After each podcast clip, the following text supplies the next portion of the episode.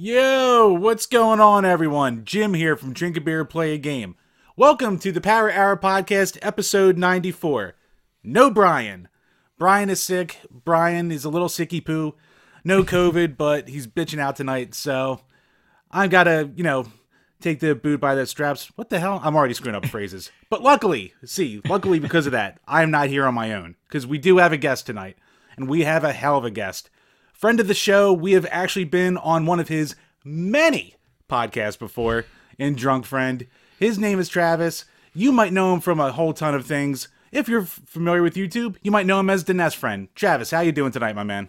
Doing great, man. Thanks for having me. I'm sorry I'm not Ken Bone. I wish I was Ken Bone. You could just we could have Boner Hour again, but you'll just have to settle for me. So, but thanks for having me. To be fair, though, who really is besides the one and only Ken Bone? I know, I know. I did before the episode. I did send you a pic of my nephew dressed as Ken Bone a few years ago, and I think he nailed it. Dude, it was glorious. I was just like, he went out there and he went full regalia, and it was just perfect. Oh yeah, it was amazing. It's the best thing he's ever done. That's where he peaked. It was all downhill from there. Hundred percent. When you peak dressing as Ken Bone, there's something to be said about that, but it's still glorious. So what you're saying is don't go for the red sweater because it's all downhill after that point. It could be, yeah. And I think Ken Bone said as much on that show. I think so too. He was humble as shit about it. At least he had that good, you know, perspective. Right But on. You, my friend. So I could go into individually talking about all your shows, but why don't you give the people out there a little taste of where they can find you and what you bring to the table? Sure, yeah. I kind of have to apologize for having too many shows. It seems like it's stressing you out. They stress me out. There's just so many shows. But I guess the one that people may, I guess, be more likely to try would be Drunk Friend. I do that with uh, Alex of SNES Drunk. He's been on your show a time or 2 Uh, he's usually very drunk when he's on here, I found. Uh, he likes you guys. um, You just had a party. he does. He's a party guy. He keeps so, up. yeah, you can catch Drunk Friend. He's usually a little more sober for me. Um, but yeah, we, we go through, uh, you know, a lot of different content creators. Like you guys have been on there. We did John Riggs, a lot of guys in the gaming space, and uh, and interview those guys. Um, I also do the Polykill podcast. I do that with my friend Steve. Um, we basically try to beat all the games in our backlogs, and it's sort of a humorous take on how life gets in the way of your backlog kind of thing. Basically, we made spreadsheets fun. I'll just say that about it.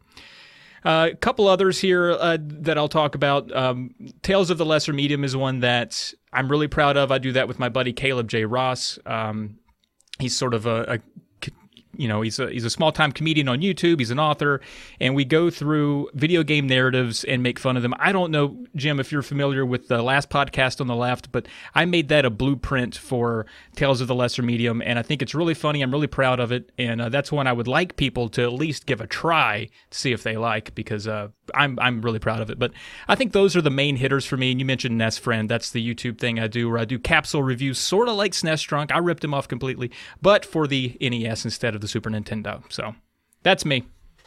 Yeah, dude, dude, like I went on Polykill a little while back, and I was just looking through like just all the content. And not only are you, you have like four or five shows of your own, you also like help produce the other shows that are on like the Polykill network and stuff like that. So you just never stop, do you?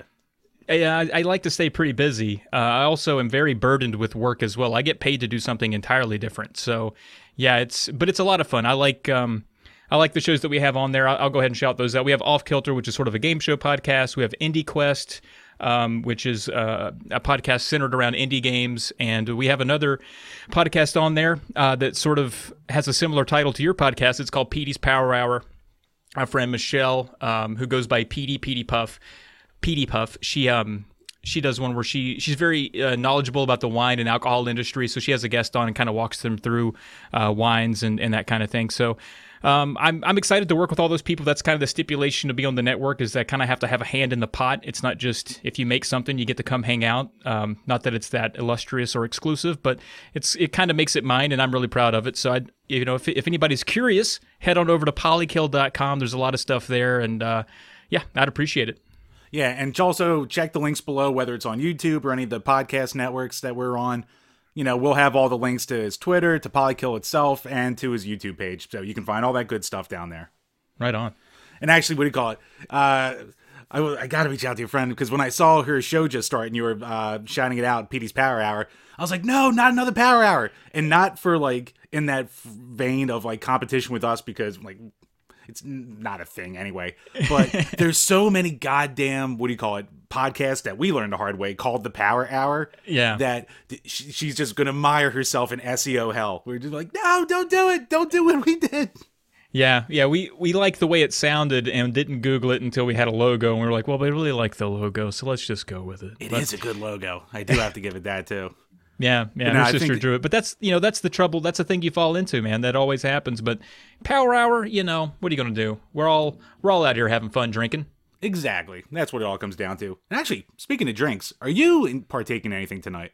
I am, and I actually went out of my way to do this for you. I was completely out of booze, and uh, after I put the baby to bed, I sped down the road and stopped at the local booze booze hound place with my mask on, waltzed in, grabbed a few randoms. Um, one here that I'm drinking currently is just a shiner. Just a, it's called the candied pecan. I say pecan. Some people say pecan. I think that sounds like an exotic bird. I'm going with pecan, and it's pretty good. It actually kind of tastes like a sody pop. Tastes like, you know, like a root beer almost. But uh, I don't hate it. It'll get me drunk. Very nice. And actually, that sounds nice and dangerous too. Yeah, yeah, for sure. Perfect. And I tonight am drinking from our friends over once again at the Naked Brewing Company, the Clown Cat. It's a hazy IPA. Comes to us at 6.6% alcohol by volume. So nice mid range for a craft beer, but from what I'm going for so far, when they say hazy, they are not messing around. For the love of God, don't drop my beer on my computer. But yeah, it's That's pretty hazy. It's Yeah. hazy as hell. Um, it's delicious so far. Very smooth beer. And this is another going to be one of those ones where if you're not like a typical IPA fan, like I like to say, like all the beer hardcores with IPAs like to say that it has to taste like a tree's asshole. But this is something that like anyone can really enjoy. It's like a good beginner beer for the craft beer scene too. Right on, man. I, I used to be one of those guys that shied away from the IPAs, but I got hooked, and now I, I love that tree asshole flavor. I crave it. Right? Once you want, it's it's like caviar. It's like a fine wine. Once you just get that taste on you, it's it's all you can go for. I know, yeah. But especially if you like little hints of citrus at the tail end of your IPAs, definitely check this out. So, Jeff, as a guy as busy as you are, have you been playing any games casually lately, or has it just all been for work? You know, it's funny. I talk about all the things I do, uh, but I still find time to play games, which is great. I've been playing a lot of The Last of Us 2, and I'm liking that quite a bit. I did hear your co host disparage it a little bit on that Ken Bone episode. I was a little hurt by that. Um, but I do like it a lot. I. I've heard the, the arguments that it is not as great as the first one, but I I'm not seeing that. I'm I'm having a blast with it. I think it's great, and uh, you know I'm finding it's one of those games where just the details get to me. I can spend like an hour just walking around in the snow and then looking at where I've walked in the snow, and that's a night for me. It's just one of those games I, I'm in awe of, and I haven't had that in a while, so I'm enjoying it for a lot of reasons. That, and of course, it's well written, it's action, it's scary as hell. So yeah, it's a good time. Nice. Now, have you played? Because speaking of Last of Us, it just won a shitload of awards at Game Awards, and I know people, you know, go, "Oh, the Game Awards, who cares?" Yeah, obviously, but it's also a talking point. Oh, so it kind of swept a lot of the things that it was in. Do you think it was Game of the Year material that it got? I mean, uh, to be fair, I I uh, in addition to just playing The Last of Us 2 now, which is several months after it's somewhat relevant, uh, I haven't played a lot of games from this year. And so that's one of the few that I have. So to me, yeah, it feels like it should be. I still want to play Ghost of Tsushima and some of those other big titles, but uh, I mean, I don't know if I could speak with authority in terms of game of the year, but personally, yeah, for me. Nice. Yeah, I this is one of those years where I played absolutely nothing that was up for the award. So I just looked at it and I went, "Oh, okay." Like I think the most time I put into a new game this year was maybe Streets of Rage 4. And I mean, Oh, yeah. I I got sucked into that like crazy. I I was kind of hoping that that would also get one of those like indie slots that like Hades kind of got, but from what I'm hearing, Hades deserved it. So you know, good for them. Yeah, But- right on. yeah, this is just one of those years where it's funny with being locked down, and I guess you would know too, being a dad, the way uh, Brian and I are. You're like, oh, well, I'm locked down. I can't leave the house. I'm gonna have so much more time for games, and then it just turns into, oh, I'm even somehow more busy than I was before. What's up with that, Jim? What is any? Is there any science on it? Because I feel like in addition to COVID, they also took like four hours off the clock. I don't know what's going on. I don't have time for shit. Somehow I'm accomplishing tons of stuff, but I feel I thought the same thing. I was like, all right, lockdown. In the back of my head, I was like, maybe I can finally get some fucking shit done. Mm. Not a chance. Nothing's happened. I'm burdened in everything. I'm behind on everything, and I'm barely getting game time in. I, don't- ugh, I don't know. See, you know what the problem is? Without when daycare is all closed, all the energy has to get spent, and they got to spend it with you. That's so true. That's all of a sudden having 20 kids running around them for them to just be all crazy and discombobulated and not knowing which way's which. by the time you know you get them, they're a little more tame. Not during this shit, man. There you go. Maybe that's it. So actually, speaking of all the time, um, when I, you've been doing, correct me if I'm wrong, you've been doing the podcasting way more than the, uh, the YouTube page, right? Yeah, yeah. I think I I started the podcasting eh, right around 2015, 2016, somewhere in there. Uh, the YouTube stuff's only a couple years old. Yes. Do you think the uh, YouTube has bitten a shit, like a ton of time out of the podcasting, or has it just been adding more burden on top of burden, or have you been able to find like a nice little in between at this point? Man, that's a really good question. I think uh, I, I think a lot of things kicked up for me around the same time. I think I had a lot of energy, a lot of creative energy to to spend when I started podcasting, and it, it wasn't quite enough. So right around the same time at the end of 2018, I was really I'm really inspired by things I see and watch. So mm-hmm. again, I I watched. I watched SNES Drunk for years and I was like, this shit is great. I love it. It's so it's good for my attention span. It's so informative. It's so quick. But I was more steeped in, in NES growing up. I'd like to I have more curiosity toward that system. And at some point, it's like, well, if you want to do it or if you want to see it done, just do it. And um, so I actually reached out to Alex. I didn't know him at the time and was like, are you planning to do like more NES stuff or nah? Like it's cool if not. But he was like, no, not really. Kind of focused on Genesis stuff, 16 bit and above. I was like, cool. Well, I want to try my hand at it, but I don't really want to look like I'm aping you completely because that's embarrassing for me. And uh, but it would be good to have your graces on it if I were to do something like that. And um, again, not really knowing him, he was totally chill about it, gave me good feedback.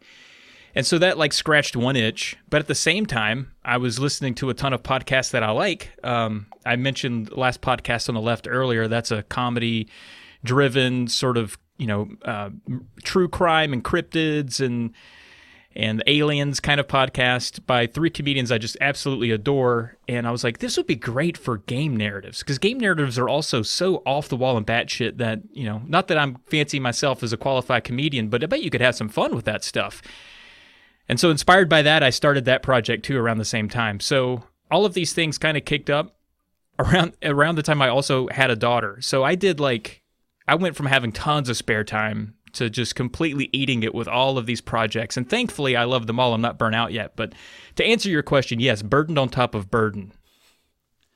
Yeah, I know the pain, especially with my little girl running around. So they have a, they have a special way of not like because boys will just run to the wall and then bounce off it and be fine. but the daughter, I, I Brian, Brian Brian's little boy can attest for that. But like with the daughter, they just want daddy to come with them and daddy come play, daddy come play, and it's just like. Ah, I mean, of course you love every second of it, but it's just like eh, maybe a little second to myself, but it's all good Yeah. at the end, right? No, I know what you mean. Absolutely. and also to go back with all the wor- and like one thing that impressed me i've listened to some of your shows and even besides when we came on your show was the level of freaking prep work that you do for your shows like anytime you have a guest you seem to find a way to delve into these like deeper cores that always like catches people off guard like for example like when you had us on there you immediately jumped into like our feelings both ways on parappa and by the time we came on there, we hadn't talked about Parappa in like three or four years. And I was just like, holy crap, where did this come from? This guy really does his homework. Or when you brought up the football fandom with uh, Pam from Cannot Be Tamed, like just stuff like that. Do you spend like a ton of time with every guest digging through their backlog, or you just get do you get lucky hitting a couple random spots through their whole uh, cat? I don't want to say catalog again, but you know what I mean. yeah, yeah, uh, yeah. Actually, I think I think a lot of this uh, is anxiety driven, and I I am I do have a job in academia where I it's it pays to be just prepared always. Um, I, I don't think I'm ever the smartest guy in the room, but I definitely don't want to be embarrassed for that. So I do a lot of homework. You're right. So Alex and I both for Drunk Friend, it's like, yeah, we need to have this guy on, but I need to really pour through a bunch of his content because you don't want to like sort of lead people, you know, into thinking that you actually do enjoy their content because I think they can see through that. Right. Or they can also see if like you just had them on because they had a, a certain number of followers beside their name and you're just leveraging some of the surface details. And also, I don't think it makes for a good interview just to ask things that seem so basic because that's all you know about them. So yeah, I like to um, take the time to dig in, and even people that I already know pretty well, like like Eve Pam, who's who's one of um, my close friends and works um, or hangs out with us in, in the Polykill Discord. She interacts with us a lot. I've seen all of her content. When we got ready to have her on, I still went back and dug through and watched a bunch of her stuff just so I could pick out some of those details about like this is where you started, this is where you've gone, what's that been like for you. So so yeah, it's uh, I usually come into a podcast with tons of of notes and prep. And I even before this podcast, you sent me a sheet, and I was like, "Dude, what am I talking about? I gotta have notes. I don't know what I'm doing." So you, as you can tell, I lean on the notes. No, I mean we all have our ways of prepping and stuff like that. I mean, it just comes with practice and repetition, right? Especially sure. doing it for as long as you've been doing it. Yeah, absolutely. Yeah, and it's it's my favorite thing too. I love taking the time to to do that stuff. I mean, what's what's more fun than just watching a bunch of YouTube videos for for research? That's great, yeah, right? Who can ever go wrong there? but um, so uh, me lately, I've been, for man back to topic. So what I've been playing lately? Uh, lately I've been delving into Crash Team Racing Nitro Fueled, the new one, and so far so good. Seems like a lot of people complained about the difficulty of it when the, all the reviews were first coming out, and I'm not super deep into it yet, but from what I'm playing so far, I'm having a blast. Like I played the hell out of the original one on the original PlayStation, and all the follow-ups I never touched. So this is my first time digging back into the series after like 20 friggin' years. But yeah, so far it's a blast. It's nice to have like a nice little change of pace from Mario Kart 8, which to me is like a perfect kart racer basically. But it's still nice to have like something with just a little bit different flavor to it. Yeah. Did you ever touch on that one or? No, no, I'm not too familiar with that one. But you know, it was funny you mentioned Kart Racer. I've been sort of looking through the for some reason the the PlayStation One you just mentioned that is like a, a giant.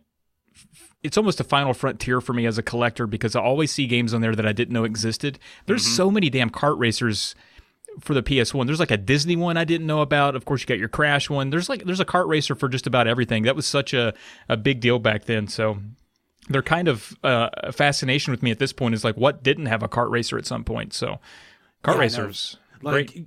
Yeah, and it's always like the off-brand ones are always like dirt cheap too, especially if you're trying to go through a catalog or you come up with like a theme month. If you want an easy cheap theme month, go for kart racers. Like the N64, everyone knows Mario Kart, everyone knows Diddy Kong, but then there's also like Mickey Speedway USA and the Lego mm-hmm. one, and I think there's a couple other ones on there too. So yeah, yeah. But cool, man. Um, moving on, as we always do, we're going to hit some Patreon questions. So, patreon.com slash drink a beer and play a game, where for as little as $2 a month, you can ask a question that we will answer on each and every one of these Power Hour podcasts. First question comes to us from Gamer Astral. Uh, a possible second retro gaming price hike, bleh, price hike due to lockdowns. Any thoughts on this? Yeah, I have some. That it sucks. I've been uh, have been collected for years, and this is ah. I mean, there's a lot of things to complain about in 2020. Let's be real. Uh, I'm I'm Scrooge McDucking it over here in my my fortress of of video games already. I'm, I probably shouldn't be complaining, but have you tried to buy a game lately? It's insane. Yeah, like there's always those ones that are like, oh, I'll, you know, I want to get this, but oh, let me get this one first instead. Oh, I want to get this, and then all of a sudden, a pandemic hits and everything triples in price out of nowhere. I I know, man, and I'm doing this stupid thing. I I talk about it on the Polykill podcast, but I'm I got bored somehow with all the shit I do. I got bored, and I decided that uh, on my game collecting app that every collection that I had needed to be divisible by five. I don't know why I came up with. I mean, you have to be really bored when you start breaking out the spreadsheets and getting that anal. My God. So I've been trying to do that. I was like, I got to do it by the end of the year. This was an idea I had like in October, again for no reason. And instead of just saying that idea is dumb and trying to my best to forget about it, uh, I've kind of latched onto it and trying to, you know, surf the the eBay's and the local game stores and the Craigslist and everywhere I can look for the cheapest possible. Not not just filler titles. It's got to be a game that I I would play. I'm not right. going to get the Mary Kate and Ashley sing-alongs or or Barbie rides a horse. I'm not looking for any of that shit. I want like a legit game but still come in under the wanted price point and all that stuff. And it's almost impossible right now. Like some of the libraries where games were fairly cheap, like the N64, like a year ago, mm-hmm. try to find like bottom of the ninth or whatever's out there for that damn thing. It's like 15 bucks for a baseball game. Like, what the hell? Yeah. Oh, you use Retro or what's that? Retro Game Collector, the phone app. Yeah, I like that one a lot. Yeah, I've been liking that one too. I keep bugging them every like couple months. I'm like, when are you putting Japanese only games on there? When are you putting Japanese only games? You're like, for fuck's sake, we're a European company. Give us time. But for yeah, it's got a good interface to it. And shameless plug, I guess. But uh yeah, man, like last year was like my last big um it wasn't even that big, but like my last bundle for like N64 that I got. And I wound up getting like 10 games in there for 90-ish bucks. And it included stuff like Body Harvest and some decent titles in there. Uh, like Lode Runner 3D, um, a couple other ones. If you were trying to get that today, you'd be spending at least 200 bucks, if not more, 250. And some of them aren't even that good. Like Armorines is like a garbage, garbo junk game. And You Yeah. could get it complete in box last year for 10 bucks, 15 bucks. Nowadays, it's probably going for at least 30. Yeah, it's just insane, absolutely insane, and and you can attribute it hundred percent to, I guess, people being at home. I don't know, maybe they're saving money on eating out. I know I am. That's one reason. That's one place I'm I'm you know saving money. So yeah, it's a shame. I guess again, I, I hate to complain about that part of the pandemic, Right. but for a, for a hobbyist that's been in it for a long time, it is sort of a kick in the pants. So what's the uh what's the one title you think that's like was really obtainable before and now a year later you're like god damn it this is the one above all others that I really should have gotten before then. I think for me recently, and it, it's never really been a cheapo cheapo game, but I've, I just watched it soar. Um, and I'm trying to complete my N64 collection. I'm just doing loose, and that's the Indiana Jones game. I, I think it was like not not priced out of my you know I could just go out and pick this up and not lose sleep over it range, and now it's like close to 90, I think Wow. somewhere in there. So it's it's definitely at a level of okay, I got to think about this, you know, quite hard. So that's one that's kind of uh, I've lately just looked at and noticed. Yeah, you know what? Mine's actually off the N64 too. Doom 64. For as many N64 games I have, I've never had that. And like growing up, I was always a kid who kept every box, every manual. So when I collect for N64, I want box and manual. I, it, it has to match everything else on the shelf because I'm a crazy person. and like before, that wasn't a super cheap one either. But last year, you could have probably gotten it for like 50 ish, complete in box. And now, thanks to the remake and lockdown, it's like over 100. It's like 130 bucks at least. Jeez. So I'm just like, no, no, like I, I can't do that. I'll wait that one out. dude, you you complete in box types. I don't know how you do it, buddy, because it's not going to get any sick. cheaper. We have a Like problem. every second that goes by on this podcast is time that you're not going to get a game. oh, dude, thank God that what do you call it? Like two years ago, by happenstance, like this random antique store had Chibi Robo on the GameCube. So not only did that have Corona inflation put on it, it also had that Scott the Woz pixie dust thrown on it, and that went from being like a forty dollar game to a two hundred dollar game within like six months. Oh man, that's The- yeah. That's just the, that's just the way it's going to go. And I've being a, being an NES collector mainly, um, I've sort of dealt with that always. I, and I feel like that one's sort of always been the hotspot collector and, or collector console. And it's it's gotten plenty of the uh, YouTube pixie dust thrown on it over the years. Oh yeah. There's tons of hidden gems in there, and I don't know. I, I jumped into that right at the wrong time. Like I think it was right when it was spiking, like 2010. I was like, I'm gonna collect all these. I didn't even know other people collected games. I was like, I bet I'm the first one doing this. This is so fucking smart. I'm gonna have a whole collection of these. And what you know, how dumb was I? But uh, I've Well- always dealt with just don't. If you blink and look back at the prices, they're going to be higher. And and now seeing it happen to all the other consoles I've been trying to sneak through, it's just ah, why why do I do this? Yeah, it's painful. Unless you're going for something weird like the CDI or original Game Boy, you can get away with some good titles for cheap still. But unless Yeah, you're doing those, it's it's basically game over at this point. Yeah, true. All right, next up from Game Whisperer Dean. Some people convince themselves to grow out of gaming. I did, and I regret it. If you were trying to convince an ex gamer to get back into gaming, what game would you suggest they play first? Oh man, that's a uh, interesting question. I was thinking about this because I have a buddy actually that uh, is kind of out of the gaming loop. We used to game together a lot, and then when he actually got a job and got married and had a kid, that's like what he did.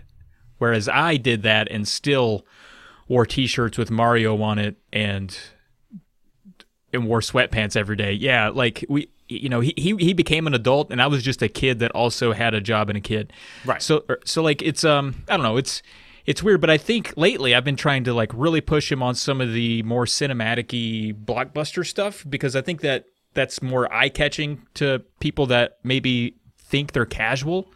Um, because I think that's what happens. I think people grow away from gaming and they see the rest of us out there enjoying all of our their uh, really intense nerdy games and uh, they kind of feel like well it's not approachable anymore. And uh, i think things like just real casual stuff. I mean even if you put the last of us 2 on easy i think that's one that's good because it's basically a, a movie you dictate.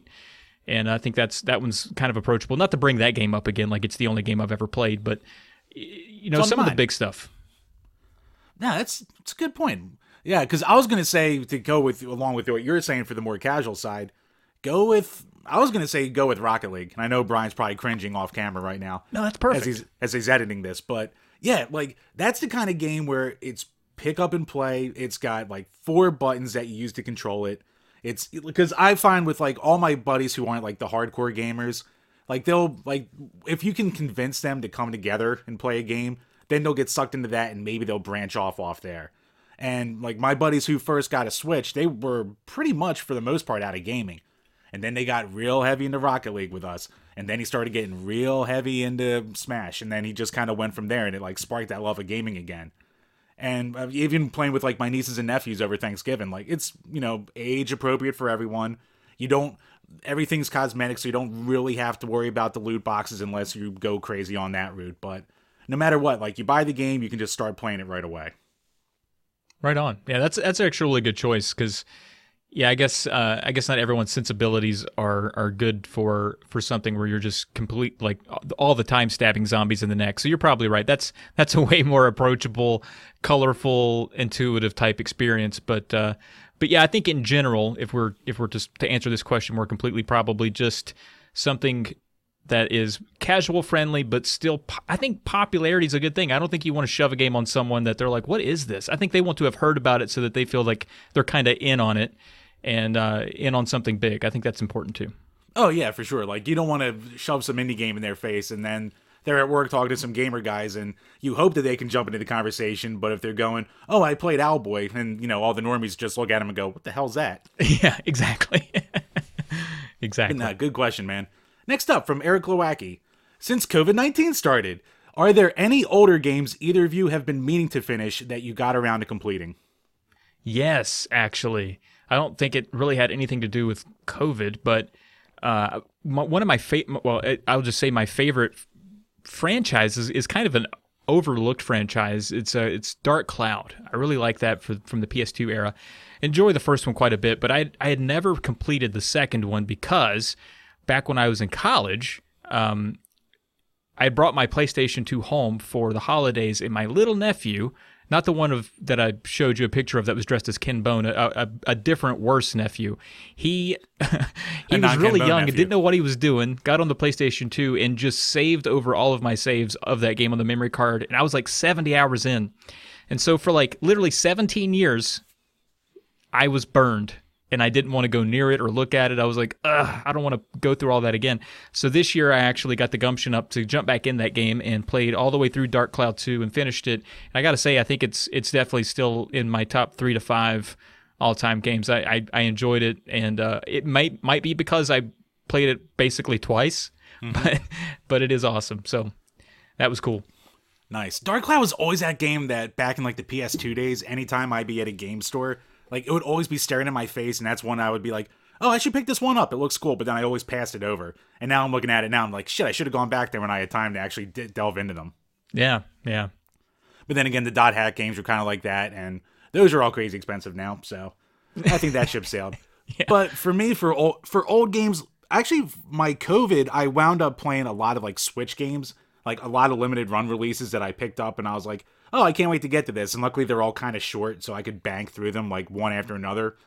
But for older games, the original Star Fox. And nice. Star Fox 64 is my favorite game of all time. Like anyone who listens to this more than like three times knows that. but uh, I never, like being a Genesis kid, I never really delved that much into the original one. Huh. Like I'd play it here and there, and then I had it sitting on my shelf for like a good two years. So I did what anyone with it on their shelf does. I beat it on Switch Online when I was on vacation.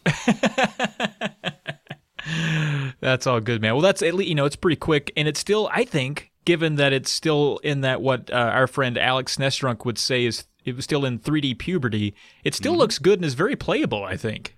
I was shocked by how playable it was. I was like, "There's no aiming reticle. There's no way I'm going to be able to like it runs at like 10 frames a second. This is going to be terrible, but I guess I should do it." And as I'm playing it, I'm just like, "Holy shit, this holds up!" Right? It's crazy. Yeah. Yeah, good on them. And last up from Alex Perez, what were some of your favorite or most memorable Christmas gifts that you received as kids? That's a good one. Uh, I do have a memorable one. It's one I asked for because I'm a dipshit. I just brought this up on the Drunk Friend podcast. I asked for the the Tiger Game.com one Christmas. I, I, I don't know why. I think because it in the Sears catalog when I was like I don't know how old I was, eleven or some shit. It said the word internet, you know, compatible beside of it, and I was like, it's the future. Uh, it was ass. I hated it. I still have it just to hate it to remind me not to ask for stupid shit for Christmas. Um, that was memorable for a lot of reasons. I think the best gaming gift I got was uh, probably the Game Boy. I, I remember getting that was maybe the only console I ever got new. I think my parents got me everything used, but I remember cracking into the to the box on that as a kid and just losing my shit. Not, not to not you know we didn't have the the VHS recording that a lot of people will show on Reddit where you're like, damn, I wish my parents took VHS recordings of me running around the house in my underwear on Christmas morning with my Game Boy going crazy. Right. Uh, but it was like that. Yeah, what do you call it? Um, oh man, that's a good one. I guess I'll go your route too. I'll copy your stuff. First off, for gaming, I'm gonna go with. I guess it has to be the PS2. Um, my parents got me the PS2, and they got me Gran Turismo 3 and Madden 2002 at the same time. And I was like, well, I'm set for a while. I'm in nice. the future now. And as far as just like overall favorite gift though, dude, it's got to be the. I, I, don't know if you're in the age group for this or if it passed you by, but the X Men Saturday morning ca- cartoon, the Blackbird jet toy that they had, it broke off into three pieces. Like the the front broke off into a car, the middle turned into like a command station with a giant ass missile launcher, and the back was like a glider that you could shoot people out of. Wow. I fucking freaked when I got that, and I just played that like. I mean, I was still playing with toys, you know, quote unquote, way after like anyone in my age group should in my private shame. But I was still just like mid teens, just playing with this thing flying around my friggin' basement. So that's awesome. That is awesome. Oh, I oh, remember God, seeing commercials for stuff like that and was like, man, I want that so bad. Not even really knowing what it did because I didn't watch many commercials. Right. I was like, damn, that thing's got like 10 boats on it. That's great. I got to have it. How many boats does it shoot? All of them? All right, I need it. it's actually funny you talk about commercials because I remember wanting a Game.com when I was a kid because oh. of the same reason that you had when it's saying internet compatible and it has ports of Resident Evil 2 that you can take on the go. Little did anyone know the quality that you were getting, but oh man, dude, they had a good sales campaign. What can you say? Yeah, yeah. I mean, they had a Sonic game on there. Uh, they they really did know how to lie to us back then. Duke, they had Duke Nukem. Yeah, yeah. It came with lights out, which is maybe the we should have known then when the packing game is just making black things turn white and white things turn black over and over that it wasn't going to be a good system. But you know, we didn't know then. But two cartridge slots, two, two. I mean, unbelievable. That is cool, actually. I wish a lot of handheld systems had that.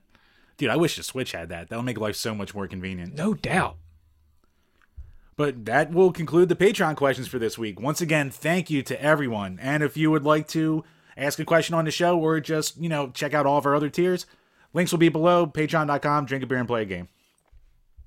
All right, so moving on. The next topic kind of was given to us through our buddy Kip, but also just through random talking in different crowds. This maybe I'm naming this wrong, but kind of along the lines of our gaming lives growing up. So what I was thinking of doing is we picked two genres from like each generation that we think was like the ones that were just like our go-tos. Like if you had to define yourself as a gamer in each of these times, what do you think like would be? Gotcha. So I guess we'll start with the third gen, which is, you know, the first one that anyone truly cares about at this point. So NES, Master System, stuff like that. You, being the NES friend, I think it's only fair that you're the one who starts us off on this. Yeah, so I guess growing up, I don't know if I knew what genres I was even into. I don't even know if, if game if genres and games were a thing back then. I think people just made games. And then people played games. like I just played what I could get. Um, but I think it cemented my my love for open world games because my favorite game was the original Legend of Zelda, and uh, I love the exploration factor of that. And I looked for that in every game I played after that. And to be honest, there wasn't many other than uh, the Legend of Zelda that was really worth playing. So uh, it was it was kind of the the top of its class out of the gate, and it it it made me disappointed for what came after it on that system for the most part. Um, I also enjoyed, you know, what I didn't realize were arcade ports at the time, but things like your military vertical things like Guerrilla War slash Ikari Warriors and Commando, um, just going up the screen with a little man and shooting. I don't know if that is specifically a genre, like the genre of little man going up a screen and shooting, but I really liked those games. That Jackal is another one. Um, so I think those those kinds of games were the ones I looked forward to. I was really though, and this will come when we talk about the other uh, generations. I was really a big sports kid, and I didn't like many of the sports games other than Tecmo Super Bowl uh, on the NES. So that was very disappointing to me as a kid, like in the NES. But yeah, I guess uh, open world kind of action adventure games and little man going up the screen shooting were my favorite. All right, I have to ask because if there's one video that we get shit on more than anything else, it's our top 10 baseball games for the NES uh, video we did. Like that like the like the dislike it's almost like split right down the middle. Everyone like we get weekly comments of like oh you guys either just suck or you know you stay in your lane you know kids like assuming that we're like 15 year olds doing our page and shit like that. Is do you think it's just a little bit too much nostalgia that people have for these older sports games because we played them and we're like yeah they're fun but you do realize just how limited these are right i mean it could be it could be and I think there are there are definitely some franchises that do a little bit better than others. I think Bases Loaded, the, that franchise is one that a lot of people have nostalgia for. That I think is is fine. I don't think it has a lot going for it other than it's it's just fine. Um, but I hear Thank people you. just really ramp that one up because that's the one that we get trounced on the most for. And we're like, look, we said we like half the games. We don't like the ones where you're, you know, swinging the bat from in front of you and shit like that. We like the other ones, but yeah, yeah, you, you can't say that you just like have... half of them. You have to say you like them straight through, or you don't know what the fuck you're talking about. It's right, man. I, I think if I had to pick pick one, I think RBI baseball um, was maybe the the better of the franchises. But there's some good stuff in there. The Bo Jackson game is pretty fun. Um, yeah, Baseball Stars is is just awesome. There's some good stuff in there. Baseball actually, th- those games are okay, but still you know, on the NES. yeah, exactly. Yeah, and actually, I didn't grow up with an NES. I didn't start gaming until the fourth gen, so I'll just oh, go wow. with what my go tos are now. So funny you mentioned the Ikari Warrior style because, like, I'm one of the weirdos who likes those forward facing uh, levels in Contra. Any kind of running gun from that era, I'll be fine with. Or even Rocky 2 on the Sega Master System, which is kind of, it's basically an Ikari Warriors ripoff. Yeah yeah. vertical going up there, and that was one that just like surprised us because we were doing all the Stallone games, and I was just like, holy shit, this is really fun. Yeah. So yeah, anything shooty, vertical shooty, horizontal shooty, running gun shooty. I'll just say that for that era. so fourth gen, I guess I can keep really simple. Beat 'em ups and racing games, and it's funny because racing games I barely touched since, but back then, man, the Road Rash games or Mario Andretti Racing or just any kind of generic sport racing game I was just all into that. Nothing with the story, and that kind of carried over into my adult life. So very simple control, but beat 'em ups and racers for me. Yeah. Uh, I think for me, I, I like this is where the sports games kicked in. I played all of your quarterback clubs and all of your NBA jams and all of that stuff. And uh, that was when sports actually, you know, it felt like they could come to life a little bit for me on the TV and I uh, remembered all the players' names and it tracks stats, and you can play mm-hmm. whole seasons, go to the Super Bowl or go to the World Series. I actually played on on Sports Talk Baseball on my Genesis. I played a full 162 game season and playoffs and World Series, and I took my lumps. I was 10 years old. A lot of kids don't do this. A lot of kids will cut it off. But the thing about this game, you had to play every every uh, match matchup was a three game series. You couldn't say you couldn't play a game of the series and turn it off. You had to play all three games against a team, mm. and then it would save. And so I would have to sit there and play three baseball games in a row. And I did this all summer one year when I was a little kid, 10 or 11. And I still think about that sometimes, and I'm like, what kind of psychopath was I? What kind of kid was I back then to do that? But sports games through and through. And I think honestly, I don't know about genre. I think the only other game I played on my Genesis was Sonic. So I just liked sports and Sonic. I liked it fast and bouncy, baby. There you go. All right. So, and what did you have a Genesis growing up in that time, or do you have a Super NES, or both, or just a one? I just had a Genesis uh, during that time. I got a I got a Super Nintendo much later. Yep, same here. All right, fifth gen. I mean, easy to say being an N64 kid. Fucking party games, man. Anything multiplayer, like so, the Mario Karts, the Mario parties. Obviously, I'm was crazy about. Oh, you know what? Here, here, what we're going to go with: party games and wrestling games. Because wrestling games peaked in that era, and they've never been as good since. I'm going to agree with you on that wrestling game uh, business. And I don't know, it really I don't I don't remember having fun with the games. I just remember having fun with my boys while we were playing the games. So there's mm-hmm. a lot of good memories there. I don't know if I could go back and enjoy them enjoy them now. I haven't tried. But wrestling, I certainly do tie to the N64. Um, I also that was when I think 3D was finally we still can call it 3D puberty, but some stuff you know in that era was good. Doom, uh, Hexen, um, some of those games or Quake, you know, you could actually get a good feel for a 3D map and run through a game. Mario 64, of course. So just kind of in, but that wasn't first person. But some of the first person stuff actually felt good to play. And Doom 64 is a fine game. It's great. It still holds up. Oh, yeah. um, it's got it's completely different than regular Doom. It's got different levels, and I think it's harder, a little more of a challenge. Mm-hmm. So I think though that whole era of just converting all of the P- id PC stuff into 3D was was good for me. Nice. Yeah, and yeah, all those were actually and we were saying it when we reviewed it like even South Park for not has not good a game as it is, it kind of holds up surprisingly well like just from a control standpoint because it's almost twin stick with the C buttons and it's like, "Oh, this was so close to being like good and almost ahead of its time, but, you know, it's also South Park from that era. So. All right, so sixth gen. Ah, man, early PS like PS2 era days. I think I went back to sports games a lot in that time and basically anything open world sandboxy like GTA or Hulk Ultimate Destruction, that kind of deal.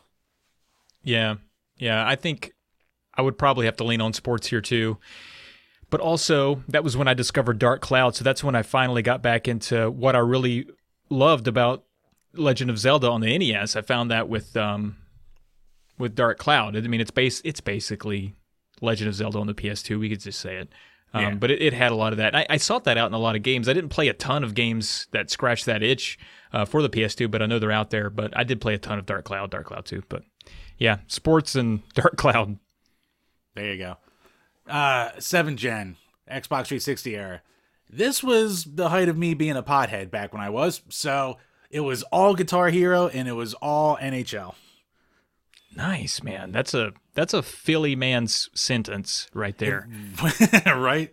Always playing as the Flyers and always coming up short. Yes. No matter how much I goddamn tried. God damn it. It's been 50 goddamn years. uh, that was when I think you, you said party games for N64. I think this was my actual true multiplayer awakening. So I'm going to say multiplayer games is just a big blanket statement across anything. Is the first time I'd ever played with anybody else, and um, you know I'm also going to say Guitar Hero. I played I played a lot of that. Too have much. Have you arguably. tried going back lately to it? You know, I have actually because we lost Eddie Van Halen not too long ago, and I didn't play it on the 360. I played it on the Wii. I played mm-hmm. all the rest of them on the 360, but I had Wii Eddie Van Halen and fired it up and uh, had a blast Over, across two nights. I Van Halen my ass up. True nice. tribute. Yeah, it was so, okay. Ah oh, man, because what do you call it? Like once a year, we'll like all my buddies who we used to all like obsess over Guitar Hero together. We'll all get together and we'll play it, and after like four hours, we'll just be completely burnt. Maybe it's because we spent like three straight years on it at the very least. But dude, like we like all of a sudden all that feeling comes back in the head, and it's just like that hyper focus that we just don't have anymore and it's still fun, but it's like very sparing. We just sit there thinking, how do we used to do this for like 10 hours straight at a time? No, that's a good point. I mean, those were some of the best times too, man. I remember uh, that was when I was in college and we had the dorm room and we just kind of left it on all day. It was kind of mm-hmm. just like an arcade machine with a tracked mode. And you just walk up, grab the guitar, play a song, set a high score. But we, I think on that first one, or not the first one, but Guitar Hero 3, the one that you know skyrocketed the franchise. Yeah. Uh, that one tracked high scores relatively easily. So after each song, you could enter your initials. I think after that, they made it different to where it wasn't as fun to track scores. I remember this for some reason, but Mm-hmm. we would we were really hell bent on you know percentage points and who could do better. And it was to the point that we were sick of a lot of those songs because some of us would just be transfixed on trying to set a record on one and you would you would hear a song start from the kitchen you would just storm up to your bedroom and shut the door and be like god i'm so sick of that song. Um, but man so many good times. But have you tried to play um, they they tried to revive those games not too long ago. Uh, rock, the new rock band I had a buddy bring over and we still had fun with it. It was new songs it was kind of a fresh feel. It was pretty fun.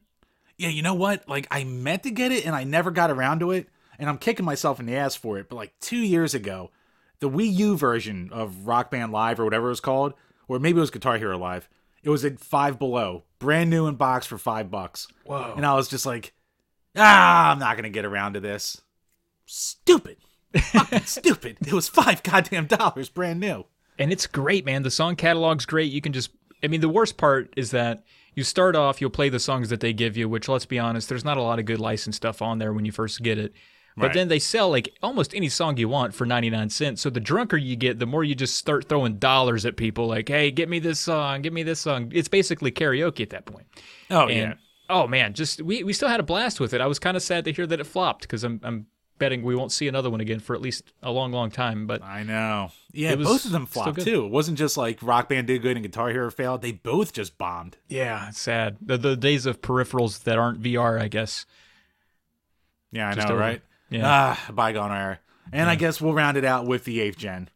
So for me, I played. That's when my like retro boom fucking started, man. Like I played way more old shit and like discovering old consoles.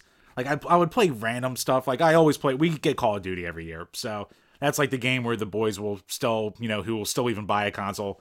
We'll get together. We'll stay up all night, midnight release, and then take off from work the next day, and hop on, you know, randomly with that. But the focus, man, it just went on like building up that TurboGrafx that I never even knew existed until 2013, or finally going back and getting a Super NES collection, or the CDI I randomly found at a Goodwill, so I started collecting for that and actually playing games on that goddamn thing. Yeah, I think I'm with you, man. I this this past gen, I think the blockbuster stuff was just so much fewer and far between because it- it costs more to make games and it takes longer to make games, and so a lot of the the big stuff was just you know not as not as in your face. I guess in the past you get like now you get like eight really solid games a year. Not that Right. there's okay, I should be on. There's tons of great games, but like the big budget stuff that is always in your face. So you know, in addition to playing some some indie stuff, I I also kind of had my my retro renaissance over the past five or six years, and and um, that's sort of how Polykill was founded. Is just me kind of rediscovering stuff that I missed. So yeah, I'm kind of with you. I don't know if I could sum it up because I think over the past this past generation, I've tried really hard just to soak in as much gaming history across generations as possible. So I've played everything flight sims, stuff I didn't think I would ever like. You know, I tried to, to try it all, smoke the whole pack, as you might say. What do you think's the uh if you had to like pick one genre that like you just never cared about before that you just went all in on with your little uh, renaissance? What do you think that would be? That's a good question. I think some of the really. And this actually is going to speak to you a little bit because I know you're not a big RPG guy, right? Right. I think that was me too. You know, we were both sports guys growing up. I didn't really follow game narratives very well. They were all kind of hokey pokey bullshit. Um, I, I needed something like The Last of Us to have like actual characters die and be grounded before I was interested in what the story was. So I was like, man, I really need to to focus on some of these old school games that people really, uh, you know, revere highly. Your Chrono Triggers, your your wild arms, all that stuff. And so I was like, I got to really focus and play these games so I can at least hold my own. On, you know, what if what if drink a beer, play a game have me on? I got to know what I'm talking about. Right, obviously. So I started playing a ton of those, and I came away being like, yeah, these are great. No wonder people fucking like them. There's not, I don't like all of them, but um, it was definitely, you know, it, it showed me that I actually do have the patience for those games, and I didn't think I did. Yeah, I actually wound up. I had like a good three year, two to three year spurt where I was like, all of a sudden out of nowhere, like having RPGs. Like anything that Bethesda put out, I was putting like 80 hours into each of them. Like Phantasy Star Online and Phantasy Star Universe, I dug into. even like those random JRPGs from the era, like Enchanted Arms and crap like that, which is it's not like a fantastic game, but it was like it was a good enough time. And it was a good like 40 hours for five bucks, and that I didn't regret that kind of deal. and then you know I then I eventually moved into my with my girlfriend now wife, and then the time for that went out the window. So Yeah, it happens. yeah, but if I had to say like a genre, any kind of like shmup, and I know some people hate that phrase, but uh like vertical, horizontal, it's just something that like completely passed me by forever until the last couple years. And just out of nowhere, like once you start like getting into them, like they suck you in. You just want to be like, oh, I want to play the gimmick to this one. I want to play the gimmick to this one. And I don't think I've beaten a single one yet. Like I'm still just dog shit at the genre, but I don't know, I think man. that's the that kind turnoff like, for a lot of people is that uh, it is hard as hell. Like they are, actually, they're they're made to just punish highly skilled Japanese boys who are Right. who love those things. Man, I I can't do it. I, if you try to play like Ikaruga and people are like it's my favorite game, you should play it, and you're like, this is child abuse. I mean, I'm a grown man, but I feel abused. So it's so hard. Dude, I remember this fucking Maddox article from like 2002 where he was talking about like everyone was talking about like Soul Calibur 2 and he's like, "No, play a real man's game, play Ikaruga." So when it finally came out on the 360, I was like, "Ikaruga's coming? Holy shit, I got to download Ikaruga." And I could never get past the second level. Oh man, I can't get past like the second bubble. but yeah, Like I remember, like in the college, uh, they, they had a commuter lounge because all of our friends we weren't living on campus for the first couple years, and there would be this one kid sitting at the TV just blasting through Ikaruga every single day. Like he must have failed out of school because he was never in class. He was just playing Ikaruga left and right. wow. And I was like, man, that's a level determinant. One, I'm surprised as hell that the commuter lounge even had that. And two, of, of all games to have, like, of course it had Halo and shit like that, but and two, like, yeah, man, that's just. I, I still can't do that one. Like when everyone went nuts when that like sixty dollar collection came out like last year, I was like, I'll pass. As much as I like collecting shit, I can pass on this.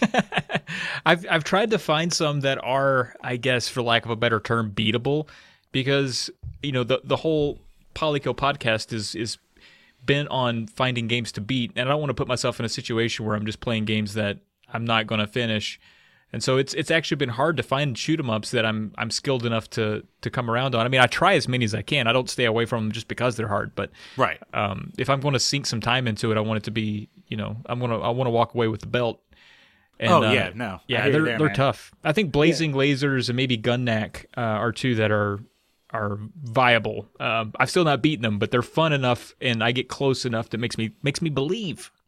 Yeah, I was gonna say blazing lazers because I'm a dirty casual when it comes to these shooters. Oh, same, yeah, hundred percent. So that Musha, Musha's actually like I haven't beaten it yet, but I can get pretty far in it and not be like completely frustrated, and then I always get a little bit better every time. So that's a little more forgiving. And like Fire Shark too, that one isn't too bad. Yeah. Now, I know a Musha's classic one that's expensive, but- super easy. A lot of people don't think it is, but 1942 for the NES, that port is is so damn easy. I've actually gone through it and not died before, which is weird because growing up I thought it was tough. Because I mean, when you first play anything, it's hard. But after like giving it like an hour and being like, oh, it's the same four stages over and over again, you kind of learn that not only is it so fucking boring you'll give up before you beat it, but you can beat it. Right. Oh, that's good to know. Maybe I can boost up the old self confidence and give that a go. that kind of did it for me to be honest. When after I beat that one, I was like, I am king of the world. I have beaten a shoot 'em up, sir, and uh, give me your next shoot 'em up. And then I wasn't able to beat another one after that. Yeah, well, you could always cheat and play the uh like the bullet hell ones that give you infinite lives, but you basically don't get a rank above like Z level unless you get through it without like basically fully dying at least one time. Like on the Switch right now, there's a game called Sisters Royale. And it's super fun. It's almost like Elemental Master, where it's like, or Pocky and Rocky, where you're a third person character running, but it's a vertical shooter for all intents and purposes. But they'll give you all the lives in the world to get through it. But, you know, if you run out of your three lives at any point and have to continue, your score gets reset. And of course, the final level is three boss fights in a row. And God knows I'm not going to get through that without dying left and right. So, yeah, that's my goal right now is to try and at least beat that and get a score above E. If I can get above that, then I'll feel accomplished. I believe in you. But yeah, so I I heard that from some buddies of ours, and I was like, you know what, that's not a bad idea because it's funny to see how like people definitely change or get different, discover new things, or get just stuck in a rut almost through every different generation. Mm-hmm. Yep. So speaking of gaming preferences, Travis, when you play first person shooters or games in general, do you invert or do you just go what they give you? I think it's funny that you're asking me this because I just had a breakdown over this about a month ago. I broke. I literally my thumbs just stopped working and I stopped understanding perspective. It's this is true story. I was playing Star Fox Assault on the GameCube. And in that you are in a ship, you are Star Fox on the ground, and you are also in a car. Like there's three different modes and you mm-hmm. go between each. And for some reason, when I was flying, I liked it to be inverted at first, and the rest of them were non inverted, and I was fine. But at some point, my brain decided to just not have a line between those things, and it wanted me to do them all inverted for that game. And so I had to sw- halfway through the game, I just couldn't control it anymore, so I had to switch all of I had to switch the the settings so that everything was inverted, and I, I finished the game. But then after that, I tried to play uh, Gears of War with a buddy, just inverted shooting, and I couldn't do it. And then I switched back. Was like, okay, so maybe I'm fixed, and I still couldn't do it. So no, no matter what I set it on, I couldn't do it, and it was like, honest to God, like three hours of me. I completely had forgotten how to move in a video game. My brain was broken. It was actually a concern. So now I don't Oh know. my god, why can't I adapt? What's going on? What's happening? It was pretty scary. I thought I had to go to the doctor and talk to somebody. Like, what? do- What if I have a? What if I have a thing? I don't know what's going on. Well, you can you can rest easy now because people are actually spending money for studies to look into gamers and why they invert their controls. Thank God. Whether it's a thank God, finally someone for me. They finally know my plight. Because yeah, this comes to us from the Guardian. Today's article links will be below. So scientists are actually studying why gamers invert their controls, and it, this actually spurned from a previous Guardian article. And I guess someone at a university went, yeah, "That's a really good point. We could probably put something to this." So the details of it go through, and they're just talking about how whether it's people putting themselves as the character or playing like behind the character, and that can judge whether you play with the default controls aiming up and down or inverting.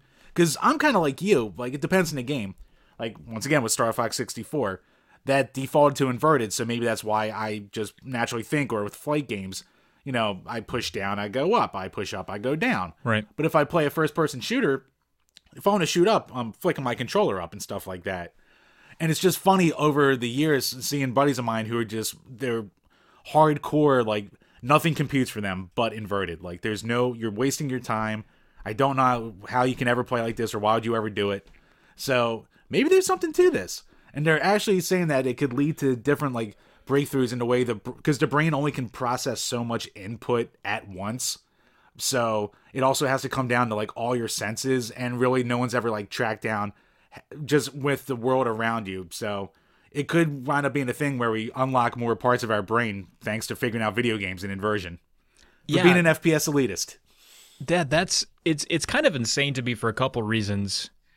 Like one, it's like how are we just now finding that this is a thing that we should study? Like I thought by now we would have already been like some people do this, some people do that, and this is why. Like we've already put a man on the moon, LeBron's growing hair back, and we don't know why some people are inverted or not. Like I don't understand why in 2020 we're just like we should look into this seems important because I think it does seem important. There's like neural pathways. I mean, it seems like there's some some bit of uh, ambidexterity involved, and it, I don't know. I just I, I thought this was something that was probably already in a textbook that was studied in the '60s with a cat. Right. Or at the very least, because as they were saying in the article about actual pilots and the way that they control everything and what their flight preferences and controls could wind up being. Who knows how many friggin' pilots throughout the years could have been way better pilots if they could have just switched to controls. Well, we won't know because those pilots are probably dead from crashing. Probably true. if if only they could have had their preferred layout. Yeah, their their their last words as they were going down was, "I wish it was my preferred layout," and then Just let me hit up. it's not that funny, I guess. uh, rest rest in peace. true heroes, true heroes. But yeah, so leave the article below. It actually turned out to be because at first I read it and my first thought was, are, are people really spending money on a study like this for inversion and game controls? And then as you read through it, you're like, Oh, okay. This actually has merit. Yeah, I think it's I think it's pretty important for cognition um, and perspective because I think it goes on to say it goes on to mention it here, but it, it it could lead to a lot of breakthroughs with like VR gaming. It could be a, a big reason that a lot of people experience maybe certain types of motion sickness. Um, Yeah. perhaps. So yeah, I think it's I think it's a worthwhile um, investment. And that'll be great for me because I'm finding the older I get, the motion sickness is hitting me way more and more with certain games. Oh really? Yeah, it always winds up randomly being like third persony kind of games with like a choppy ish kind of camera. Hmm. Like Arkham Asylum, I played through it, but it took me weeks because I can only play it for like 20 minutes and then I'd have to like lie down for an hour. Wow. Like it sucked, man. That And like suck. GTA's like motion blur always did it to me, but like the motion blur in Uncharted never affected me that way. It's it's fucking weird. that is weird. And I did like the little blurb at the bottom for this Hal. Update. In a single day, the team received more than 500 applications from around the world. Oh, you think people would want to be involved in a study where they have to play video games? How shocking. Yeah, I know. I thought that was pretty funny. But yeah, link will be below if you want to check out more of that. And speaking of adults and the effects of video games on them, this is a Vox article and it's a little bit older. It comes to us from 2017 and it's called The Unexpected Economic Consequences of Video Games. And how this came up was just like one of those random tweet threads that goes viral where a guy basically starts going off about the tried and true adults aren't being adults anymore because video games are ruining people's lives. And I should have put that tweet. I'll, I'll track down that tweet and I'll throw it in here too. But it's funny that he linked this article to it because he definitely is one of those cases where he just read the title and went, "Oh, video games are ruining people's lives and no one can adult anymore, and this is why." Because if you read it, they go into a lot of things where basically the summation of the article is jobs aren't paying enough for the menial jobs, so people aren't as inclined to go for them anymore. Right.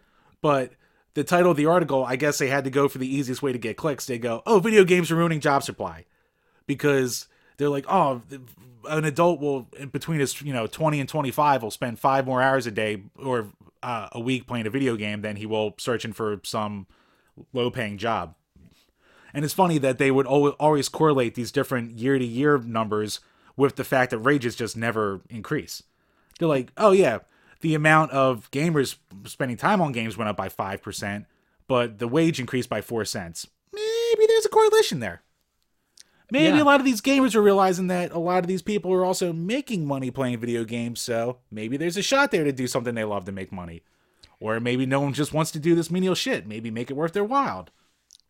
It could be that. It could be also that the uh, the non gaming age is dying off, and now there's probably not a kid that's been born since 1995 that isn't considered a gamer. So just the gaming population itself is just continually increasing. I don't know if it was adjusted for that, but it's like there, there's some common sense involved with like you know the gaming medium has been taken a lot more seriously and is you know more of a viable you know way to waste time than it was before. So yeah, of course, more people are playing more games. That's just the way it's going to work. It's going to keep getting Yeah. bigger. I'm, I'm sure. Yeah, and they even say that like older men between 31 and 55 worked 163 fewer hours. So they're saying that's an 8% decline, which where they're like, "Holy crap, this is like striking." It's like, yeah, people don't want to be raked over the coals anymore if they don't have to be. Yeah. So, I think it just I think I think the funny thing is it's just like how an article like this is so easy for like the people with the obvious agendas of like, "Oh, video games are going to still ruin you." It's like not really. It's a tried and true thing, in my opinion, where it's like if you're an adult who's gonna let gaming completely uh, incompensate your life, if it wasn't gaming, it was gonna be something else. Right. So this always just turns into like one of these big nothing burgers to me, where it's just like, all right, you're f- trying to find an excuse. I- I'm sure there's something way worse that you could be doing instead of like playing a video game. Where who knows, maybe you could randomly have the personality be like a famous Twitch streamer and Yeah. put your money to good use. True that. Yeah, I mean, I mean, games I mean- games create jobs too. We don't, you know. Have you seen the the fucking credit sequence for GTA Five? It lasts for two hours. There's a the Oh two billion people worked on that game. I mean, I worked on it probably. I don't even know. yeah, I know. So they're creating jobs too. Let's not. Kids today coming out of the womb and they worked on GTA 5. They didn't even know it. They had to have. Yeah. And I mean, there's even something to it. Like even for guys like us, like you know, tangentially with the video game industry, I guess. Like I before I started the page, I didn't know anything about any kind of video editing. Not to say that I'm like a good one, but even by being just having an interest in video games and then putting it towards a YouTube page or a podcast and just learning these little skills that other people make a living out of. Yeah. Like That's I don't know, it just seems like there's like a lot of things that you could get from it. So uh, I'm I'm throwing this down there just so people can see an article that's easy clickbait, but it actually correlates to the fact that maybe it's just more. I don't want to say it's society. Put throw your Joker face on there, but yeah, that's just one of those ones that I just saw at first, and the, just a Twitter tirade that people were going on and saying, "Here, here you go. This is the proof." Like, come on, people. Come on. Have have we not been through this enough already? Come on. We got to, who's the guy that uh, hated uh, GTA? It was like a Jack Thompson. What we got a bunch of Jack Thompsons out here, a bunch of Joe Liebermans out here trying to throw shade at video games. Come on. still still in this day and age look i mean lethal enforcers do you do you know how many society almost crumbled to lethal enforcers that that pink revolver man I know. I goddamn one. konami at it again all right and we're back we took a little beer break so travis we all went and got some more beers are you sticking with the same thing or did you venture out to another one I, I got another one. So I picked up uh, a lot of times I'll just grab a beer because I like the art. I think that's most of us casuals out there. So if you're a brewer out there, please put some good fancy art on there. I picked up it's called Missile IPA. I don't know if you've heard of this. It looks No. like it looks like a uh, like like a a screen art from like Microsoft Windows Missile Command. That's that's what got me. I was like, oh, this fucking looks great. It looks like it's from like the Iraq War. Um, who makes this thing? Champion Brewing Company. And uh, yeah, pretty good IPA, seven percent. It's pretty good. I mean, it doesn't nice. really stand out, but it's it's solid. hey that's all you can ask and considering that like everyone in the world has their own ipa Yeah, at the very least be solid because the last thing you want to do as a brewer is have a shit IPA and then you have nothing to offer anyone. Oh yeah. And I am actually going very Christmassy with my last beer. Well, plan to be last beer. You never know. From the Two Hands Brewing Company, the Bière de Noël Holiday Ale. So, bleh. Wow, just that tripped sounded over- French. Was it supposed to I, sound I tripped over every syllable there. but yes, it does have the little ampersand in there. So the Bière de Noël. It is, let's see here. It has a deep malt flavor with notes of trackle, treacle, Brr. toasted malt, and caramel. The malt character is accompanied by a mild herbal presence of French strissus. For the love of God, people. All right. I can't have a beer like this with like a seven syllable ingredient after uh, an hour and a half of being in on this. But all I gotta say right now is it's a nice uh, semi clearish amber color. It's actually friggin' delicious. Like if you have a lot of Christmas beers, they're always heavier. Not so much heavier, but like they have spice, but it's always like mixed with like cherries and that kind of deal. Almost like drinking a Christmas wreath in a way, and that's like the weirdest way that I can describe this. If you had to say I had to drink a Christmas wreath, it would be this, but it's very balanced and it comes out very well. Doesn't say the alcohol percentage though, so Isn't it? th- Isn't that a rule? Don't they have to do that? you Did I make that up? Think, but you know what? Actually, surprisingly enough, not everyone does it. So Huh. maybe Yeah. it depends on the state that it comes from. Fair don't know. enough. Yeah, you would know. Now, now, just be, just because I'm a horrific drunk doesn't mean I know what I'm talking about. but nah, what he got actually that Brian will probably be in the comments just like, yes, that's a roll. I'm like, fine, good. but no, so far so good. This is really tasty. My my I actually got this because my what so we talked about this before, but in PA for years, no beer in in a marketplace or like in Acme or like a supermarket mm-hmm. until a couple years ago they finally did it. So my wife's favorite life hack is to cut through all the lines at checkout by going through the beer aisle, and all you need to have is like one beer in hand. So she'll just grab me a six pack every time she goes through and be like, "Yeah, I grabbed you another six pack so I can get through quicker." And I'm sitting here going, "Yeah, that's really cool," but now my basement is just stacked with all this beer I have to go through. Which, okay, I guess that's like the ultimate first world problem. Never mind, won't complain. Sounds like a life hack to me. Yeah, I know, right? But yes, if you're ever in the PA area and you want to cut through all the lines faster, mm, just grab a little boost for yourself. Hell yeah. All right, so the next topic we have is one of my favorites to ever go through, and we call it Gamers Mad. So, as you live on the social medias, the gaming community will freak out about things that are justified and things that aren't justified. We see it almost weekly at this point. this week's edition will be Nintendo once again because Nintendo likes to do things a lot that piss people off, especially lately. And the most recent thing is Nintendo striking a channel almost completely that uploads unaltered music. So the account is known as GilvaSunner. Guy I never heard of before this happened, but he posted a couple screenshots of just hundreds upon hundreds of copyright claims, blocks, all from Nintendo. And excuse me, what he would do is he would take he would basically rip the soundtracks from these games and upload them directly to YouTube. And the main argument for each side is obviously Nintendo is well in their rights to do this because it's not like he's altering them or adding anything to them or using them transformatively. He's just ripping the music and uploading them. But the other side to that is the fact that Nintendo never puts out official soundtracks or rips of their own or ways for people to get the music without having to go through a ton of legwork themselves. So, Travis, where do you fall on this one? Yeah, I guess right in the middle with everyone else. Like I, I see that it, it's a pain in the ass because we want the, those sweet, sweet tunes, but uh, Nintendo does own them. But I, I am with the majority in that uh, it is just annoying how Nintendo is so hyper protective of things without giving people the opportunity to to listen to their stuff. I mean, if they, why does Nintendo not have just a Spotify channel of their own stuff or something like that. I don't know. I I don't know. They they they're an old school. They play old school. They always have. They're oh, yeah. in ten years from now they'll do this and it'll be a big deal and we'll all be excited. And then that one person will be like, "But you could have done this 15 years ago," and we'll all be like, "Yeah, guy, but shut up. They're doing it now." So it it's just the way that you know what we just got. Um, you could just like do like multiplayer on Switch pretty recently or something like that. Like I don't know, they're just always behind on things, and I'm not surprised, but it is annoying. That oh man, you actually probably nailed it right there because like five years from now, they'll probably start releasing soundtracks to like all the classic games, and it'll be like one game at a time, maybe like 20 mi- minutes worth of music tops if you're lucky, and they're charged like 30 bucks a piece, and everyone will just buy it up because it's Nintendo, and that's what always happens. Yeah, yeah. They have us by the balls, you might say.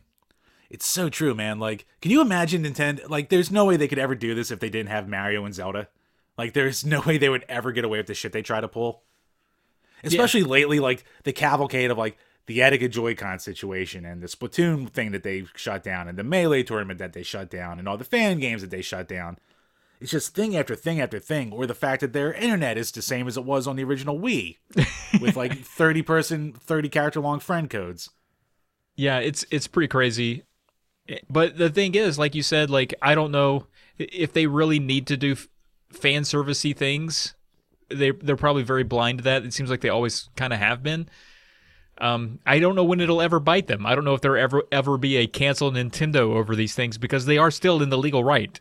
So it's like you can't get mad at them for being morally. I mean, maybe more morally uh, out of out of touch than anything else, but it's not even a question of morals. It's just like they're being a jerk, and we will quickly forgive that as soon as they push out another Zelda. Right, exactly. And even when like they're failing, they're still not though, because like you look at the Wii U era, it's like oh the Wii U bombed, but then they also had Amiibos and the 3DS making all the money in the world. So it's like shit, man. Like nothing stops them. It's true. It's true. I kind of admire it, to be honest with you. It, it's sort of like, um, you ever have that like one sports figure who, I, it's kind of like Tom Brady, I guess. Like everyone hates Tom Brady mainly because he's successful, but he's so he, he's kind of like he's stiff. He's not really all that exciting. He's he's kind of old school. Mm-hmm. No one mm-hmm. likes to watch him he's hard to understand.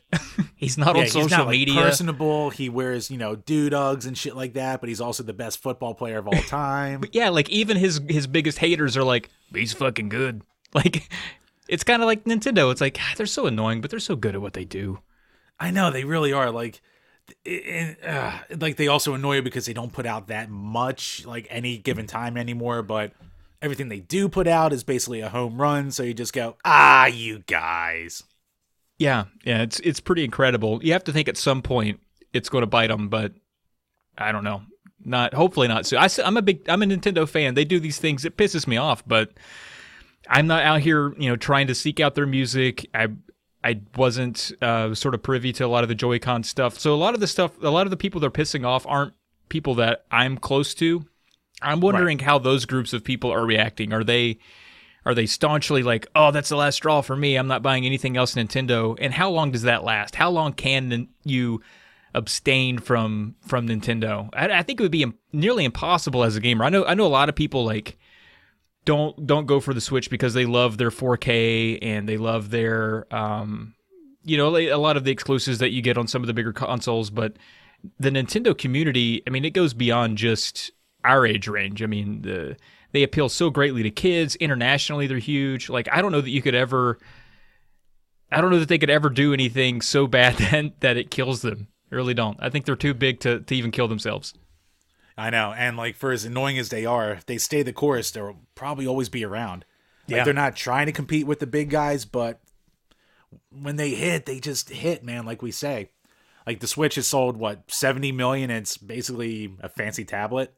It's a fancy tablet, yeah. That uh, that la- that chart that stays charged for two hours, which is like thirteen hours shorter than any other tablet. It's pretty uh-huh. incredible. Uh-huh. Yeah and we'd all just go, ah, you guys. but then, like, also during like Corona, you know, my most played Switch game is Mario Party because my wife, who is not a gamer, she will play that with me and she yeah. will get intense with it. And thank God we had something to do in lockdown. Holy God. well, Nintendo was things there like that. You. Yeah. It'll be the ultimate poetry if if they do eventually have to bite it and they go back to just making trading cards or uh, playing cards, and they're the best playing cards ever. They have Mario on them, and we all buy them and play them in prison. That that'll be well, their their end game.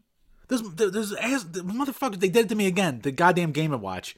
Like I got the new Super Mario one. I got it. I did the review on it, and I was like, this thing's completely overpriced. But you know what else? I goddamn love it. I can't put the goddamn thing down.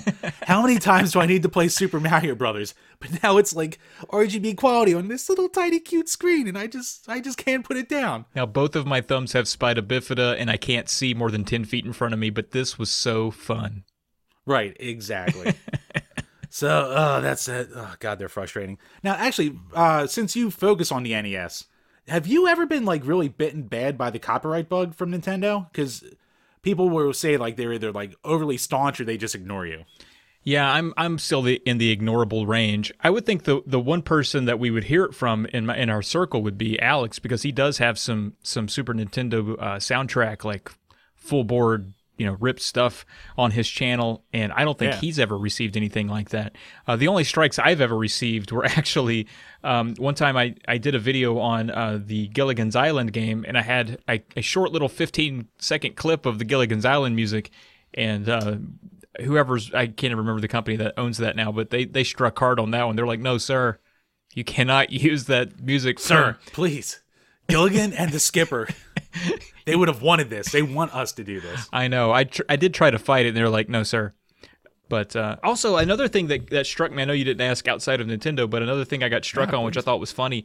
Um, I did a bowling video, and are you familiar with the guy? It's kind of a legendary bowling meme at this point, but uh, it, it was like an ESPN clip of this dude, and he, I guess he wins a bowling tournament on ESPN, and he goes, uh, uh, you know, it's like who do you think you are? I am. That was like his quote. Oh, really? Yeah, it was huge. And I got How did struck- I miss that? No, I've never heard that. I got to look that up. Oh, it's stupid funny. He's just so excited. He just screams nonsense. Who do you think you are? I am. That was what he yelled in a, in a euphoric moment of, of victory. and I I use that as a clip in the video because I was I you know how do you make a bowling video fun? I put that clip in there. That's great. I right. and I got struck and I thought it was ESPN. I was like, you don't own what that guy said. But it turns out some rapper sampled that that guy saying that, and so he had the claim on it, but I refuted it and was like, I mean, this isn't this what he's what this guy said is actually public domain. That's why he used it. So right. they actually lifted it, but um, I just thought that was interesting. Yeah, it's amazing the things that like will get hit. Like one of our early, like we did a review on Urban Champ. So, oh no, best of the best karate or kickboxing. Right and we put in a clip from the movie Best of the Best, which like this day and age, no one knows it. Right. Like Eric Roberts and like James Earl Jones and I mean, if you know best of the best, you know best of the best. but we put in like a 10 second clip from that and it's like blocked like mostly worldwide and it's unavailable but we just leave it in for the bit because it's a seven year old video like we don't care at this point Right, right. but like we always just get these random strikes on that the last one i got hit for was fuck was aladdin on the genesis my like just a let's play and Huh. it was like three different random channels that like auto claimed it for their covers and i'm like the, your groups are claiming a cover that you did of like a cover of an actual song but it was a, it was a thing where I was like of shared revenue. Like I don't make money off this shit anyway, so I don't care. Whatever, share the revenue. Just don't block me worldwide. Yeah, that's that's the thing. And so I, I'm what you were describing with the article. It seems like Nintendo is going after things that have number one a ton of views, and number two the music is just the music. It's unaltered. It's actually just you know the song stem to stern. I don't know if they've been going after anybody that has used it. You know, because I like I like you kind of indicated I use it as background. Um, tracks for for the reviews.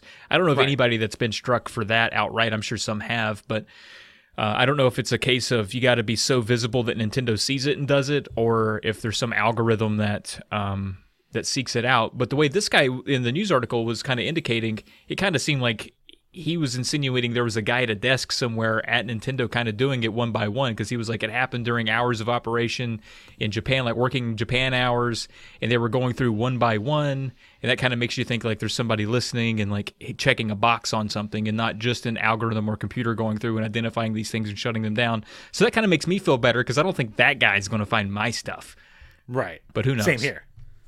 Yeah, there, there there's an advantage to being small time in this uh sure in this racket that we have going on here. Where Right it's on. like, I mean, even during the height of Nintendo, like you need to be in on a partner program to be able to put our stuff on there, or to even show like put it, footage of our games. All we were in the early days was just like playing through emulators of old Nintendo games, and they never fucking gave a they never cared about us. So right on I think if they know that there's you know a little goose to milk there, maybe they'll come after you. But for guys like us, yeah, who cares? yeah 'em I mean if, if again if Alex is a good benchmark if they're not getting Alex they're not getting us Exactly. And actually, that will lead us into most likely our last topic of the night. And I told you I was going to surprise you with this one. yeah So it's one of our recurring bits. It is which is better. And I'm actually taking this from one of your other shows known as Tales of a Lesser Edition, where you will break down the wacky lore of different game franchises. So the two biggest ones that you've gone through right now have been Resident Evil and Tomb Raider so far. So, Travis, which is better? Stories Edition, Resident Evil or Tomb Raider?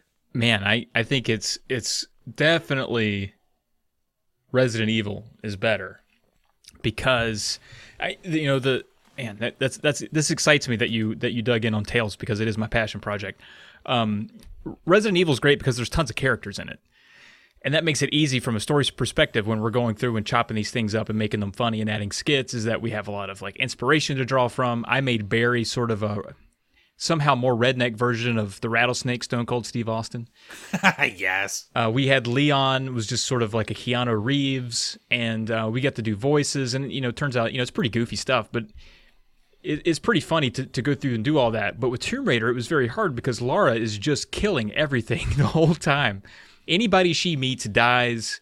She has no friends, and so we just had to make up people. We just had to make up like, um, you know, we made up a tour guide that that just hung out with her and popped up every now and then. And so there's not really a story with uh, with Tomb Raider. You you she does a thing and then at the end of the stage it kind of she just transforms and she now she's in a pyramid and you're like okay I guess we're doing pyramid stuff now. And then after the pyramid thing's over it's like oh we're back in the jungle we're doing jungle stuff now. And there's like some mild story there but it's so contrived. It's it's not it's weird during that time of gaming the and we're talking about the first Tomb Raiders. It's weird that during that time how story was still like in the 3D uh, era, just sort of an afterthought. Like, do we need it, or do we just want to show off some pyramids? It's like, Right. well, what if she went to the pyramids to find like I don't know, like a cup? Like that sounds good, but well, we can do that. But then we also want to do some jungle stuff. It's like, well, hide a cup in the jungle too. Make her go out there and look for one. So that's kind of like the whole game is she just going around killing everything, looking for random artifacts, like a serial killing Indiana Jones. So there's not really a story at all. So in some ways, we had to work really hard to make it interesting. Resident Right. Evil, though, super interesting. Yeah, Resident Evil just batch it off the start, so you're just like, all right, we can just build off this without having to be like, oh, she spent four hours just fighting off tigers. What the? F- what do we do with this? She killed so many tigers, man. Zoo terrorist. I mean, I mean, you're still early on with the Resident Evil or the Lara Croft's too, though, because it does eventually get to like the Chronicles and the Angel of Darkness era, where it's just like, oh, well, actually, she's like a super secret agent along with being an Indiana Jones type person, and there's this government conspiracy, blah blah.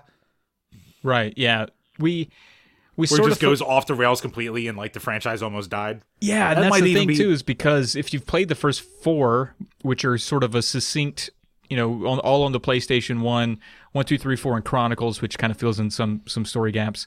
Um, a lot of people don't know, but like Laura, that her her it, that is a full circle there. She's done, and so the the ones that come after that are sort of reboots, and you know, even I think AVGN does a whole episode about how like nonsensical some of those are, and, and not on top of them being just bad games. I haven't played any of them from the PS2 era, but I've heard that the stories there are like really crappy, or not crappy, but well, probably crappy, but also just like off the wall. But my my like schema, my my internal idea of of Lara Croft are are 100% based on those first four PS1 games. And it, it actually took me a while to sort of like separate her from the the new Tomb Raiders, which I think are great, but they're not as like the original Tomb Raiders were sci-fi. They're just sci-fi games. She's fighting aliens and all kinds of crazy shit. And in the new ones, she's she's basically just you know uh, Indiana Jones, um, you know, w- under a different wearing a different tank top essentially. Right. So the the first four are are in my opinion maybe a little more interesting in that they were really wild west concepts in terms of what Lara was doing. Like she's in a UFO at one point. Like it's nuts. And a lot of people don't know that because you can't. Those games are hardly playable. They're hard as fuck. No one gets past Yeah. the. They they put in the code to see if they can get her clothes off, and when that doesn't work, then they just play a level or so and, and throw it away. Guilty. Dude, I mean, what do you call it? I remember my buddies EGM, like they were like, "Oh, this is the nude raider site." Like, oh my god, it's like four polygon pixels for her tits. Holy shit! Yeah, we make fun of that a lot in the uh, in the episode too. Uh, yeah, I gotta go through some more of them. But what do you call it, man? Like, yeah, I mean, and I uh, like I was a guy like growing up who like I tr- I played demos of Tomb Raider, but I could just never get into it. Like even back then, it was almost too stiff for me to like really enjoy. But I'm man, this Mike the beer talking now already. But yeah, like I mean, just Resident Evil, just so off the wall, like batshit. Like you can make anything up with that and be like, oh yeah, this makes sense. Where, as you were saying, like most people don't know with Tomb Raider, you can almost do the same thing, and no one even delved that deep into it with like the lore at the time. So, no, it's a cool concept you got going on there. Yeah, yeah, I appreciate it. Yeah, and I think really the biggest difference is Laura has no one to talk to, and the people that she does talk to are always trying to kill her. Whereas in uh, Resident Evil, the stories progress because Barry just keeps popping up. He's just all over this mansion. No one wants to, like if you were in that mansion with all those fucking zombies. You know, as, as annoyed as you and Brian are with one another, you'd probably stick together. It's pretty scary. But everyone in Resident Evil are just constantly trying to get away from each other. But and the funny thing is they'll say things like, "We really need to stick together," and then the other player will be like, "I totally agree." And then after the cutscene's over, one of them will be like, "Well, I'm going to go outside and look for this," and then they just leave, and you're like, "What did we just talk about?" Yeah. It's like, what did we have a plan? Actually, you know what? No, fucking, fucking goddamn Brian. You know what he would do? he he would look at me and be like, "All right, let's both go this way." And then he would push me down as the zombie horde was coming, and he would just run off. He wouldn't run off, but he'd be shooting backwards. But he knew that I wouldn't be able to keep up. and I know this because we all went to see Zombieland together, and the very first zombie that comes in there is the big old fat zombie. The one and is chasing after this fat kid who can't get away. And he looked over at me during the movie, and I was just like, "Fuck you! Don't you goddamn dare look at me like that." So I know what's behind his goddamn mind right there. Oh, that's the best. Yeah. But you know, and and now we're semi-related, so now he's stuck with me. Now he has to pretend to save me. Haha. He has to pretend. That's that's a very good distinction you made. Very good. Nah, I've been around this radio long enough. What can I say? but Travis, on that note, dude, thank you so much for coming on, man. One more time, please plug, plug away, plug all your wares. Sure, sure, yeah. Okay, so if you if you like NES games at all, even a little bit, I think you'd like NES Friend. You can find it on YouTube. Uh, it's a lot like SNES Drunk, but maybe more friendly and less drunk. Uh, if you like you know, podcast about beating video games, kind of comedic, much like these guys here do. Uh, if you want a little bit more of that, go to polykill.com and check out. Please, I'm just going to say check out Tales of the Lesser Medium. We just alluded to that. It's a comedy show. It's like SNL for for I don't know. It's not SNL. I don't know what I'm saying. It's funny. I think it's funny. Uh, check it out. And um, we got some more episodes coming over Christmas. That'll be fun. Um, Polykill is you know beating video games and and having fun with it. Indie Quest for indie games. If you like uh, SNES Drunk and and not as much me, then you could go check out Drunk Friend. I'm still there, but you get Alex. Uh, Petey's Power Hour. If again, it seems like you folks here like to drink, um, you can get a little more of that. Maybe you like wine. These guys don't do a lot of wine. Go check out Petey's Power Hour. She does wine. And uh, Off Kilter. It's a game show. We have fun. So I think that's it. I hope I didn't offend half my network, but I think that's all the shows I do. Nah, they'll live. You're the one who curates it anyway. So yeah, that's right. I'll fire somebody if they get sad about it. No, I can't do that. that's goddamn right. Thanks for having me on, man. I really appreciated this. I've been looking forward to it, and uh, it's good to get out from under you know Alex and Ken Bone's shadow and, and flex a little. This has been great.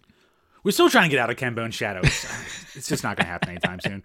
But nah, dude, Travis, seriously, thank you so much for coming on, man. We'd love to have you on again, especially with both me and Brian available. So Heck yeah. you and him could talk about your Excel spreadsheets the entire goddamn time. Oh, that'd be great. Nah. And actually, what do you call it? Any uh, final reviews on that beer you're drinking there? Yeah, I'm actually really liking this. I find myself trying to sip it as much as possible when uh, I'm not talking and you are, so I must really like it. There you go. Nothing like a good beer that goes down smooth. Right on. And yeah, this one, like I said, this holiday ale over here, this is delicious. So if you're looking for a good, Two Hands is pretty. I think they have a good distribution network. I'm probably dead wrong on that, but if you find their holiday ale out there and you want like something really nice and calming to enjoy on Christmas morning, because nothing you want to do more at 7 a.m. on Christmas when the kids are opening up presents is to crack open a beer. This is one to go for right there. Sit with it by a fire. You enjoy it. Right on, man. Hey, I got a question for you though. You, you, you drink a lot. You've been drinking a lot of beer. You're you're a beer guy. Christmas beer, tis the season. Have you tried Abita's Office Party? No. Dude, I like it. I like it a lot. I'm going to endorse that here. They didn't pay me. I'm not paid by Abita, but you should check out Office Party. I think it's pretty good. No, It's a little I'll holiday definitely check that stout. Got caramel chocolate. I don't know if you're into that. I'm usually not, but this one it really it really hit me. You know, before I really wasn't, but my wife got me uh, last year for Christmas a subscription to a beer box, and it would just throw in all these different types, and every month you get a different whole assortment of beers. So, hmm, man, pardon me. I've been getting more into like the porters and the stouts lately. Like normally I was always just like a Hefeweizen or a lager or a sour kind of guy, but yeah, you throw like a good like chocolate caramel kind of stout or porter my way, I'm all in for that. So I will definitely be checking that out. Right on. Yeah. And once again, thank you so much, Travis, for coming on. Everyone, please check the links below to all of his wares. Check his stuff out. It's great. And until next time, cheers.